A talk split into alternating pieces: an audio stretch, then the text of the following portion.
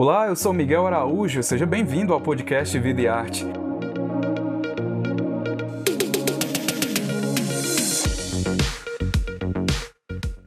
Nessa nova temporada, a gente vai conversar com diversos artistas brasileiros.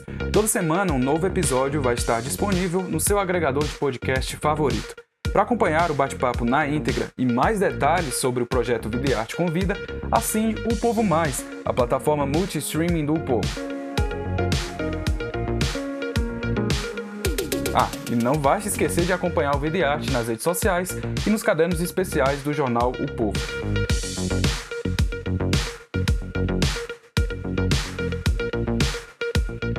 Neste episódio, a repórter Ana Louise Gadelha conversa com Johnny Hooker. O artista celebra 20 anos de carreira e em entrevista ao Vida Arte, ele comenta o período que se afastou da carreira, além de polêmicas políticas que envolvem seu nome. E aí, galerinha, sejam muito bem-vindos a mais um episódio do Convida. Hoje o nosso convidado é extremamente especial. Tenho certeza que vocês vão ficar muito felizes com essa entrevista. É um artista e ícone da comunidade LGBT que está completando 20 anos de carreira, que vai lançar um single para comemorar essa data, intitulado Me Leve, vai sair em agosto de 2023, né, no ano que a gente está. E assim, gente, já ganhou diversos prêmios Multishow, já teve músicas é, como tema de novela, já cantou no Rock in Rio, Rock in Rio Lisboa. E vocês, eu acho que vocês já sabem quem é, o nosso querido Johnny Hooker, e ele vem aí para falar de toda a sua carreira, né, de toda a importância que ele trouxe para a música. E é isso, estou muito animada e vamos começar a entrevista de hoje. Para começar, eu Queria muito assim, falar da sua infância. Eu sei que você tem também uma paixão pelo cinema, então como foi o momento que você decidiu aí entrar na música, mas também não deixar o cinema de lado? Como foi lidar com essas duas coisas? Então, quando eu tinha uns é, quatro ou cinco anos, minha mãe sempre também foi muito apaixonada por cinema. E aí eu lembro que a gente tava, ela sempre conta essa história. A gente estava saindo de uma sessão de cinema e ela me perguntou o que é que você quer ser quando você crescer.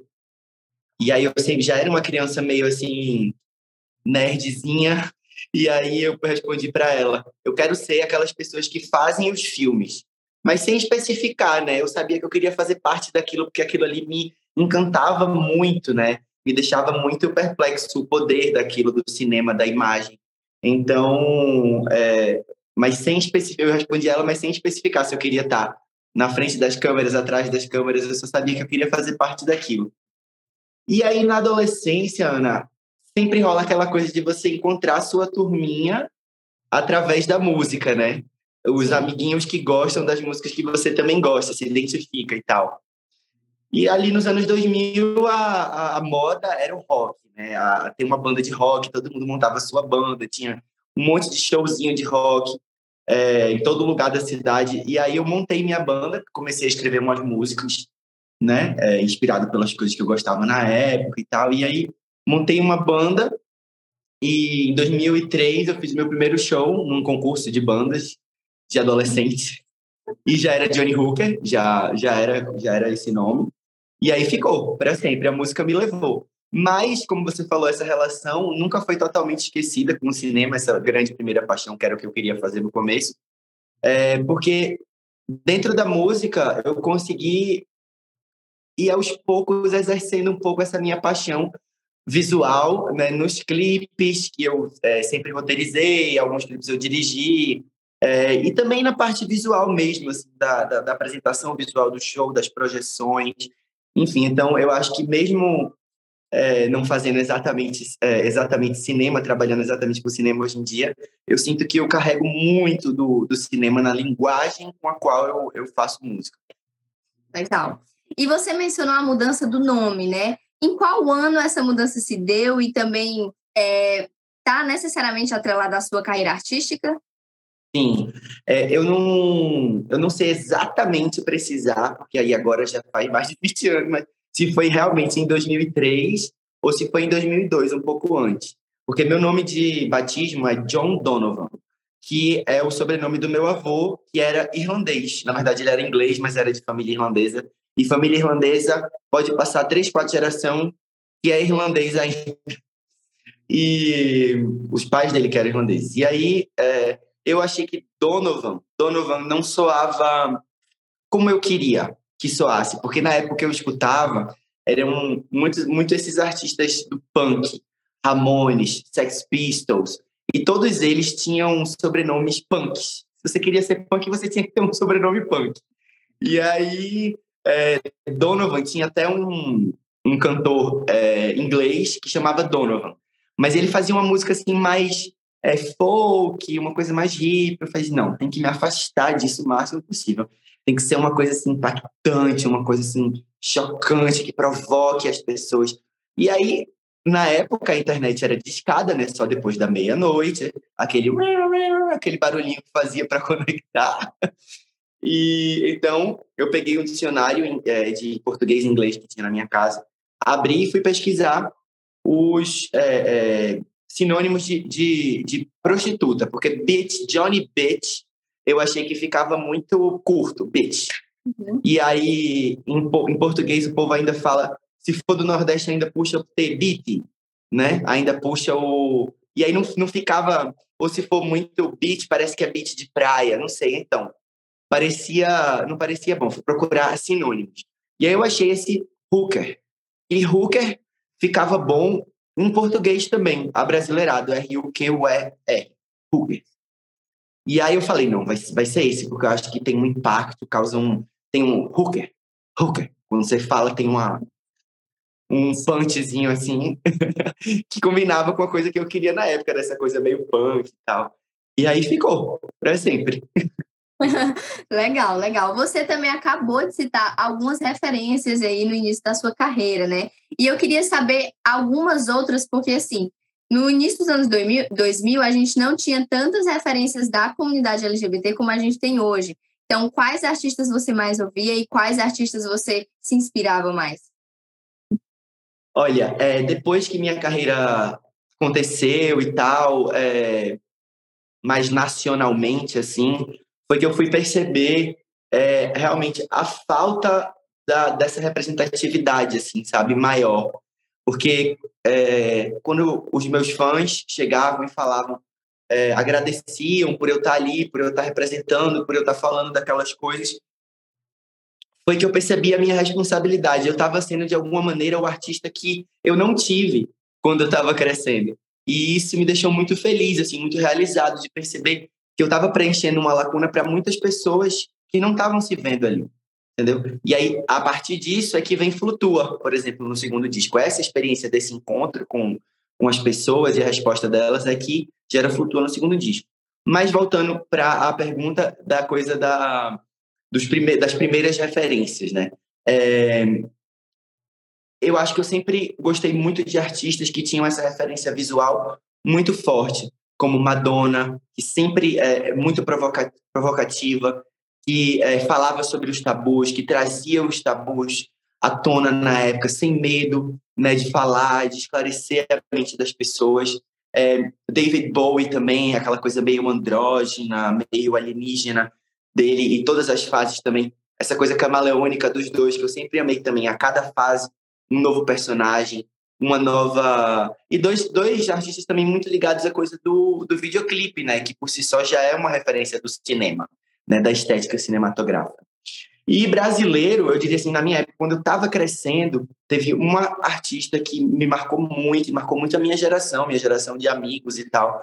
Inclusive, a gente estava até relembrando que a música é, tema da minha formatura no colégio do terceiro ano foi uma música dela, que foi Cássia Eller que morreu quando a gente era adolescente, bem novinho, eu acho que eu devia ter uns 13, 13, 14 anos. E marcou muito o espírito transgressor dela na época, da liberdade dela, dela chegar lá no Rock in Rio, botar os peitos de fora e daquela aparência andrógena também, né? É, e tá grávida e ter aquela aparência masculina e, é, e, ter um, e, e, ter uma companheira e ao mesmo tempo a coisa do rock and roll né, que ela trazia até a própria voz dela, assim, eu acho que me influenciou muito.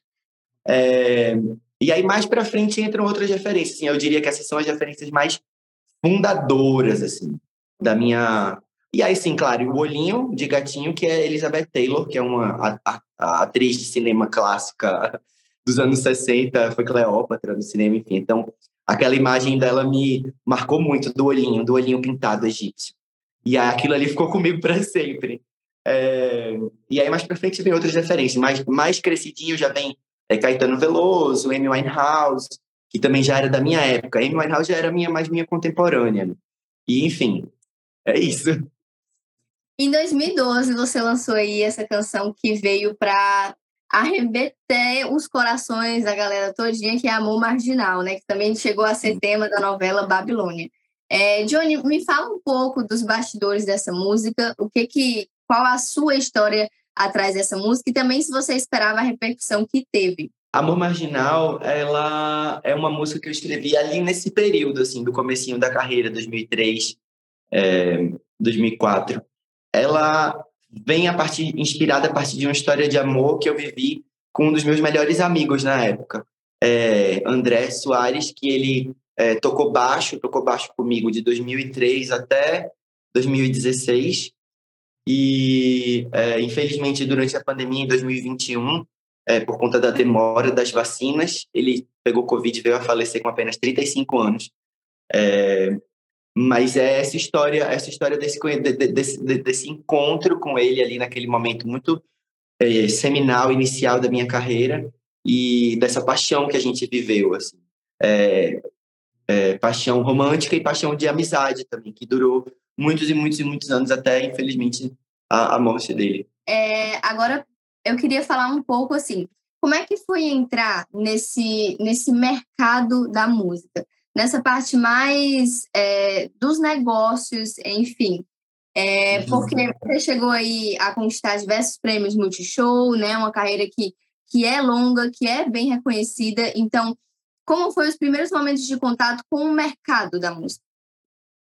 Olha, o mercado da música, ele é um pouco selvagem, eu diria, porque ainda é quase que completamente dominado por homens héteros, né? E o Brasil, enfim, o que a gente viu nos últimos seis anos aí é um país muito, extremamente machista, né? Você vê pela quantidade de ataques homofóbicos, pela quantidade de é, feminicídio que a gente ainda tem, que é quase uma epidemia no Brasil.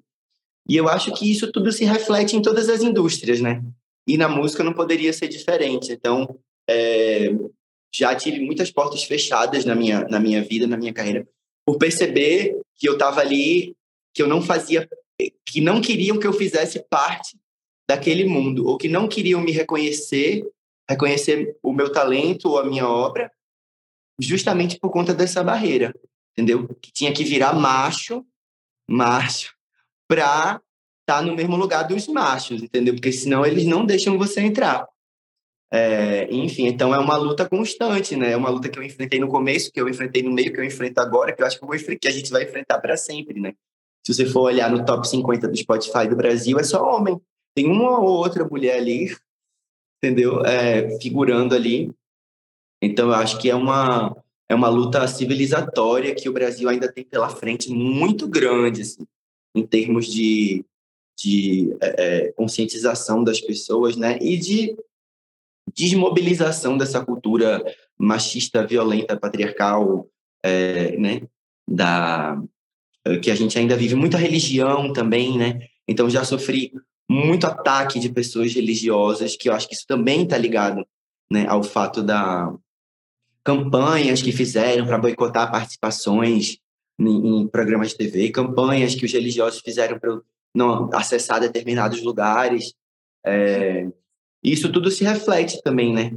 Agora eu acho que a indústria musical e, e eu e eu peguei justamente um, eu acho que uma uns 20 anos muito complicados aí, porque quando eu comecei a fazer música, tava tendo aquela mudança, né, do, do mercado, do MP3, do Napster, e depois do... É, como é que chamava? MySpace, depois do... E, depois a, e aí depois, muito depois, chegam as plataformas, né, oficiais, legalizadas, que a gente está vendo agora, que antes era uma coisa mais democrática, agora está uma coisa mais o mainstream já se apoderou também das, dessas plataformas. Enfim, então é uma é um se vira nos 30 anos, assim. Para continuar acompanhando esse bate-papo, acesse O Povo Mais, a plataforma multi-streaming do jornal O Povo. O link de acesso está na descrição desse episódio. Até a próxima!